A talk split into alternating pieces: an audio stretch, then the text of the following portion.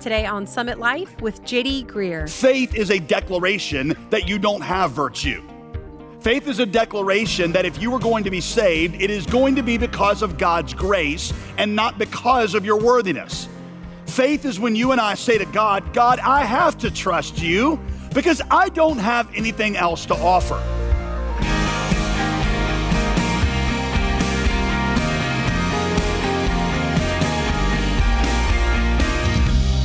Welcome to Summit Life with pastor, author, and theologian JD Greear.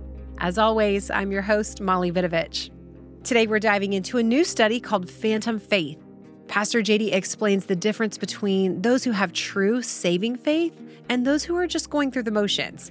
Some of us might be living a shadow of the true Christian life without even knowing it. But it's time to wake up because there is so much more in store. If you'd like to follow along with the transcript of each message, you can find them all free of charge at jdgreear.com.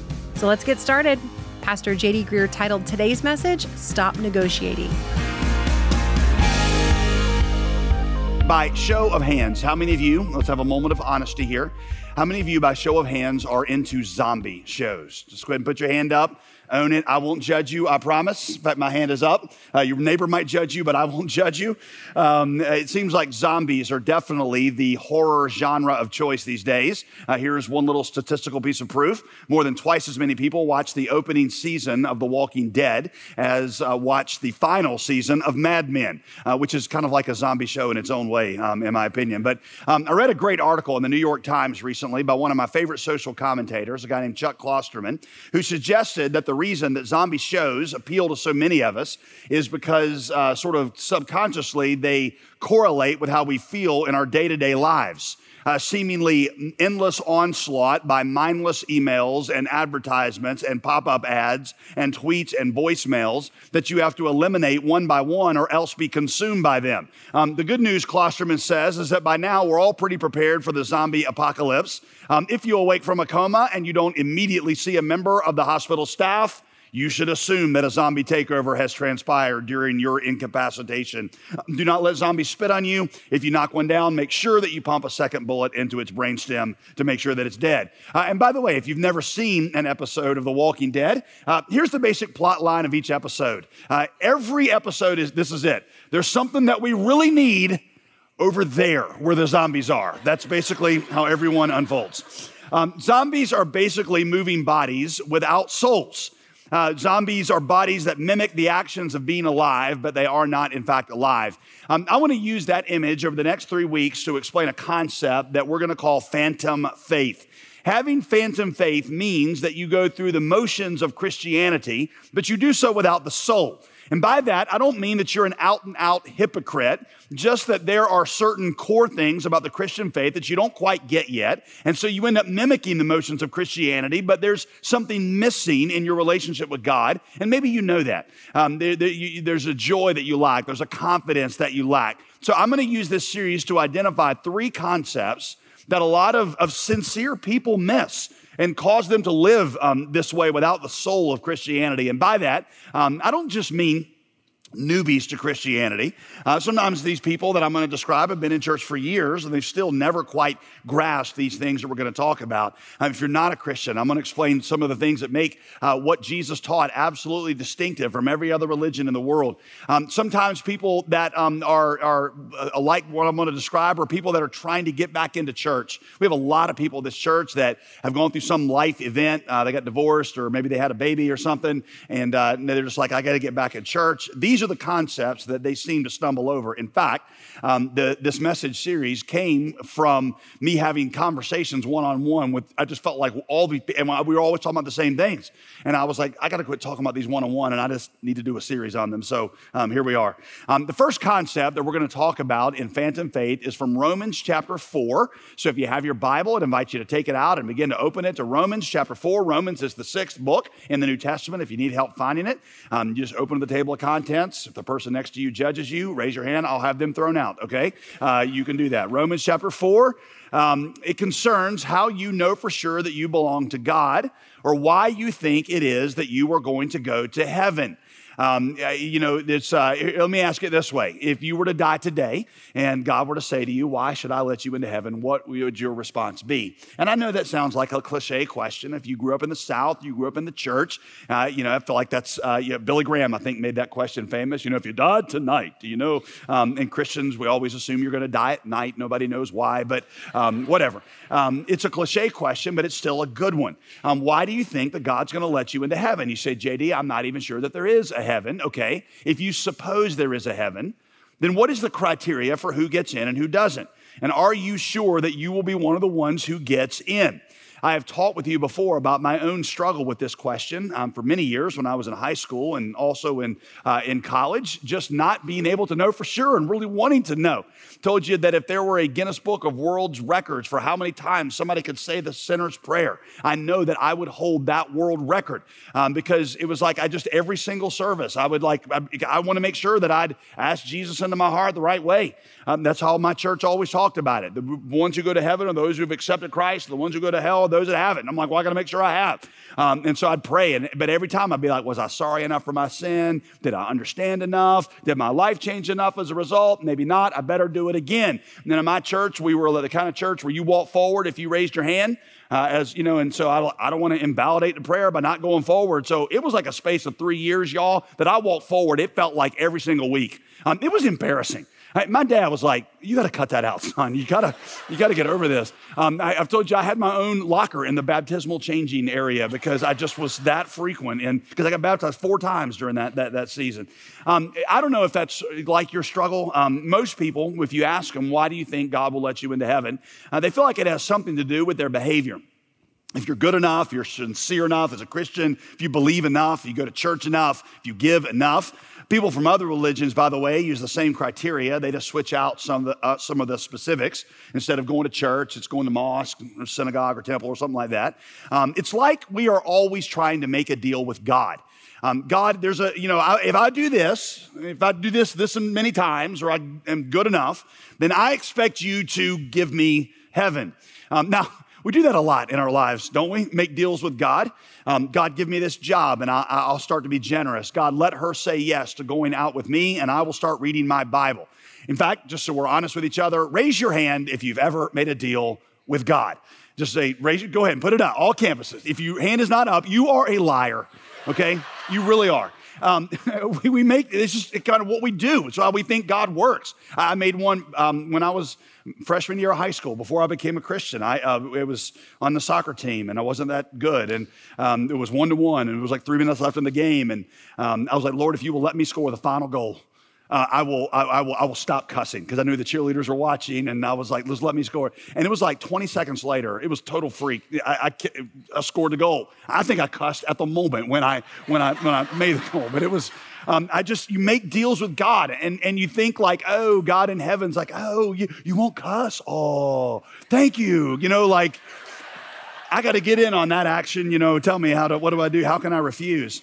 Well, we think of going to heaven like a deal that we make with God. We give God obedience and God rewards us with heaven. But here's what the Apostle Paul says What does Scripture say? Abraham believed God and it was credited to him as righteousness. Abraham was about 90 years old and God told him that he was going to have a son. And Abraham had never had any children. He evidently was infertile. And so God says, You're going to have a son. And against all logic, against all evidence, against all hope, Abraham said, Well, I believe it. And God saw his faith in God's promise and God credited it to him as righteousness. Verse 5 to the one who does not work, you see, as an illustration with Abraham, but trusts God instead, who justifies the ungodly, their faith is credited as righteousness. I had a seminary professor who said that this is the most important verse in the Bible. Uh, I'm inclined to agree with him. He said, and it all hinges around this one word here. If you understand this one word, then you understand the gospel. If you don't understand this word, you don't understand the gospel the word credited. It is the Greek word logizomai, logizomai, and it is an accounting term, and it means to count one thing as if it were another thing. That's literally what it means. In fact, maybe it is easiest for me to explain it to you by telling you first what it does not mean. What that word does not mean is that Abraham's faith actually made him act righteously from that point onward. Here's how we know that. Immediately after Abraham believes God in Genesis 15, in the very next chapter, he doubts God and thinks that God can't really keep his promise. And so he, he, try, he sleeps with his, his house servant, Hagar, to try to have a son through her. It was an immoral act. A couple chapters later, there is what I like to refer to as the sister incident, where um, Abraham is traveling and he finds out the king thinks his wife is hot. And so um, Abraham is like, oh, she's not really my wife, she's my sister, thinking that he'll take her to be his wife, and that's okay as long as Abraham doesn't get killed. That's not something that was like they just did back then. I mean, you can imagine the conversation when Sarah got back home, like, what is wrong with you? You know, that he does this. So he's not going to act righteously all the time from this point onward. He, he, um, uh, nor does the phrase mean that faith is actually righteousness in itself. A lot of people think that's what it means, as if faith were the supreme of all the virtues the only one that really matters to God. And as long as you have that virtue, it kind of covers up everything else and nothing else matters.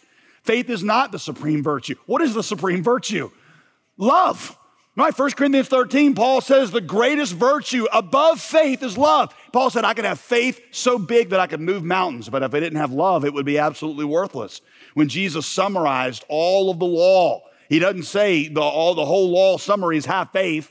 He said the whole law summary is to love the Lord your God and love your neighbors yourself. So it doesn't mean that faith is so awesome to God that, that having it makes you righteous and covers up for everything else. No, what it means, what faith credited as righteousness means, is that God counts our faith in Christ as righteousness, even though it is not. That righteousness is a gift that God gives to us that we do not possess in ourselves on the basis of something else. We'll get right back to our teaching in just a moment here on Summit Life with JD Greear. You know, one way to be sure you continually see God's Word saturating your life is to participate in our daily email devotional from Pastor JD. Couldn't we all use encouragement first thing in the morning to remind us of God's love? The best part is that it follows along with our teaching here on the program, so you can dive deeper into all we're learning and then share it with others. Sign up for this free resource at jdgreear.com slash resources. That's J-D-G-R-E-E-A-R dot com slash resources. Now let's return for the conclusion of today's message. Once again, here's Pastor JD. The best analogy I could come up with, and I'm sorry for this because it's not a great analogy, but it's like when you're playing cards and you have a wild card. Let's say you're, you're in some version of poker and you got, um, you know, you, you want to put down a royal flush and you need the queen of hearts. But you got jokers are wild and you know you don't have the queen of hearts so you put the joker in there and it's not the queen of hearts but you put it down and it counts as the queen of hearts even though it is not the queen of hearts. What paul is saying is that faith is like the wild card that god counts as righteousness even though that is not i'm not saying that faith in christ is some arbitrary thing simply that faith listen to this faith is not really a virtue per se faith is a declaration that you don't have virtue Faith is a declaration that if you are going to be saved, it is going to be because of God's grace and not because of your worthiness. Faith is when you and I say to God, God, I have to trust you because I don't have anything else to offer. According to Romans 4 5, the one who is declared righteous and who goes to heaven has three primary characteristics. Here they are Romans 4 5 again. To the one who does not work, Trust God who justifies the ungodly. Their faith is credited as righteousness. Characteristic number one is that you know that you're ungodly. There's an inherent admission in what Paul says here that I am ungodly. I cannot do anything to change that. It's just admitting what is true. The second characteristic is you do not work, which means you don't think there's anything you can do to change that status. There's nothing you can do to earn heaven. There's nothing you can do to make up for what you did. And then the third um, characteristic is that you trust God who said that He would take care of it. You trust that He did exactly what He said He would do. And Paul uses Abraham as the best example of this. So he introduces him at the beginning of chapter 4. He's going to continue it at the end of chapter 4. So if you're there in Romans 4, go down to verse 18 and, and I'll walk you through this. God declares to Abraham he's going to be a father of a whole nation of people. Abraham's 90, he's got no kids. Verse 18, so against all hope, Abraham in hope believed. I love that little simple, very, um, very discreet way of saying. I mean, when you're 90 years old and you're infertile, it ain't happening, right? Blue pill or no pill, there ain't nothing that's going to change that. Verse 19, without weakening in his faith, he faced the fact that his body was as good as dead since he was about 100, and that Sarah's womb was also dead. He knew he wasn't fertile. He understood how things worked. Yet he did not waver through unbelief regarding the promise of God, even though it was so clear there ain't no way he was going to have a baby. Even in spite of that, he was strengthened in his faith and gave glory to God. He just started to praise God for things that hadn't happened yet as if they were already done. Verse 21 being fully persuaded that God had power to do what he had promised. This is why it was credited to him as righteousness.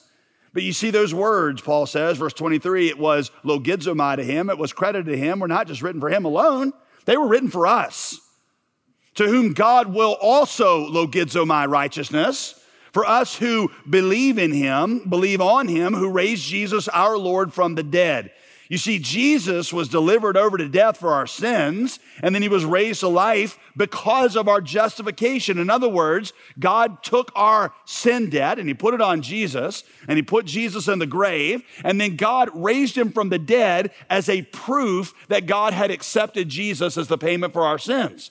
And so when we believe that the resurrection happened and then it believes what God said it meant, which meant that the sin debt had been paid in full, when we believe that, God credits that to us as if it were righteousness. He literally gives us Christ's righteousness. We don't just get forgiveness of sins, we also get Christ's perfect record that is credited to our account. It means I become responsible for everything that Jesus did. Jesus, as I've explained to you, was not just a dying Savior, Jesus was also a doing Savior.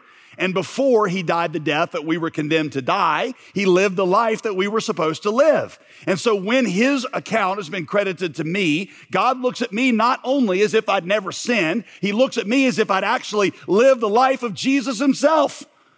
It's what we call gift righteousness. And it's what separates Christianity from every other religion in the world.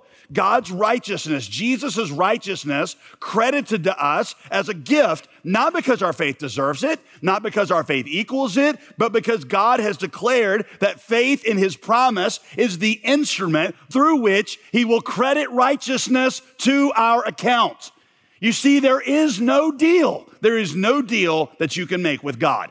Ever. Here's why. I'll, walk you through Paul's logic. Here's why you can't make a deal with God. Number one, like Abraham, we're dead in our ability to please God. Like Abraham, we're just as dead in our ability to please God. That's why this illustration with Abraham and Sarah is so important. Abraham was totally unable to, to have a kid. I mean, he couldn't have one when he was young. Now he's 90 or 100 years old, he's doubly dead. In the same way, we are utterly unable to be righteous. God's, God's, God's measure of goodness is the Ten Commandments. Listen, I, I, recently I was reading something by Martin Luther who said if you want to stimulate your relationship with God, then for a month, just every morning go through the Ten Commandments in your mind and pray through them. And I thought, well, Martin Luther recommended it. I'll try it. Um, it has been absolutely devastating for me. Uh, in the mornings, as a part of what we call our quiet time, I've been going through the Ten Commandments because I just realized that there is not a single one of these that I just instinctively and naturally keep. Um, eh, for example, uh, you shall have no other gods before me. I ask myself, do I really love and cherish God more than everything else in my life? Is he the most important? Does he occupy my first thoughts? Is he the most valuable to me? Am I more concerned about his opinion than anybody else's? You shall make no graven images of me. A- am I satisfied with God the way that he is? Or am I constantly wishing I could make God into something else? Am I saying, God, why don't you do it this way? You know, God, if you were really good, why don't you give me this? Or why don't you do that? God, if I were God, this is what I do, and I think you should probably do what I think you should do. Uh, how about this one? Skip a few. Honor your parents.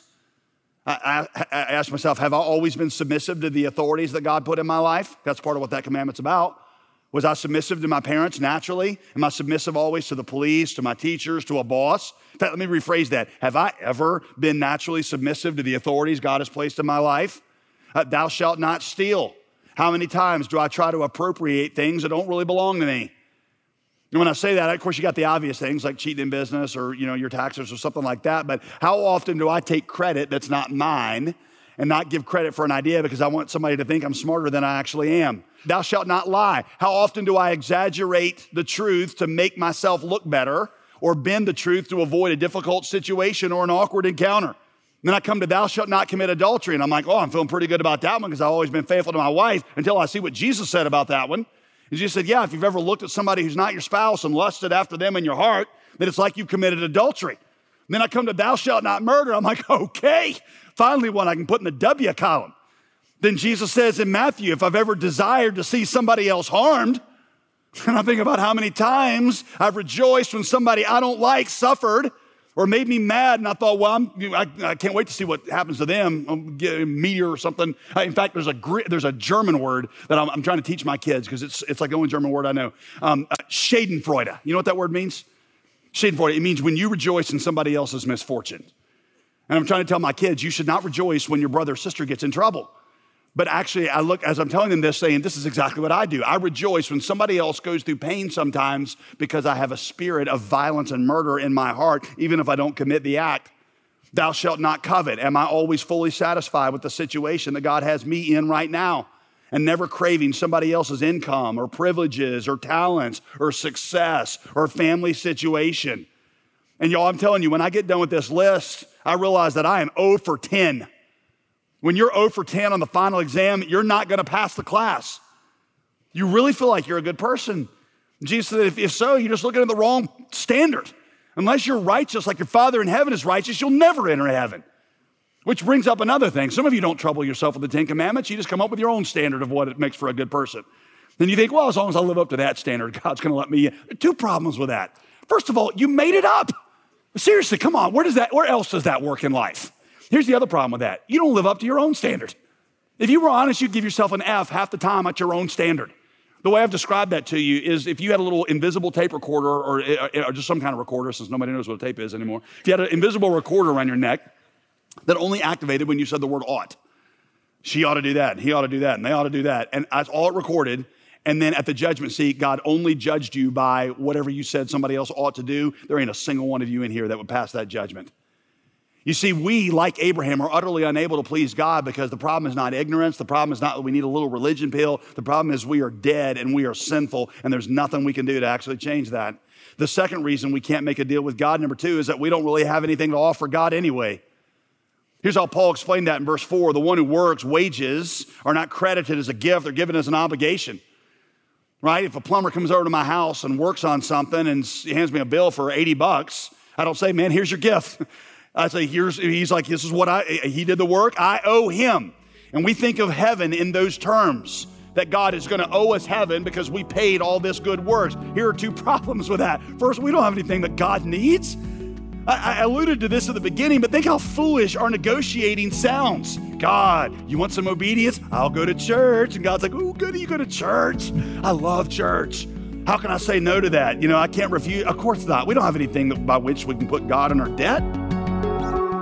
It's a reality we have to face that we can't negotiate with God. Goodness in one area doesn't make up for breaking God's laws in another. You're listening to Summit Life with JD Greear and the first message in our new teaching series called Phantom Faith. If you joined us a little late today, you can hear this message again free of charge at jdgreear.com.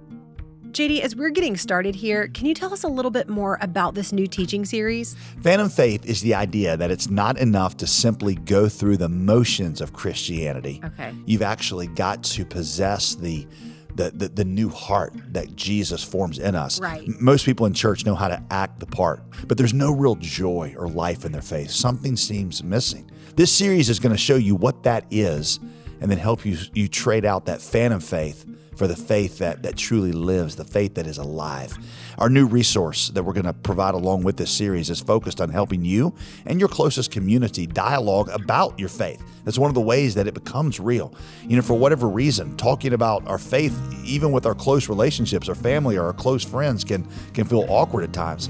We got a set of conversation cards that will help you begin that dialogue. You're going to find that not only is your knowledge of the Bible enriched, but the joy you feel sharing that with those closest to you, that's going to deepen as well. I would love to give you a copy of, of these two things these conversation cards, along with a set of 15 devotionals on faith and rest and hope that we would, would, would love to give to you if you would go to jdgreear.com and you can become one of our gospel partners and get this resource and a lot of other things that we would love to, to partner with you in. This set of two resources comes with our thanks when you donate today to support this ministry. Give and request devotions for the distracted family and your set of conversation cards when you call 866 335 5220. Or you can request them both when you donate online at jdgreear.com. I'm Molly Vidovich. Tomorrow we're continuing our new study called Phantom Faith discovering the difference between saving faith and superficial Christianity. Be sure to join us Friday for Summit Life with JD Greear. Today's program was produced and sponsored by JD Greear Ministries.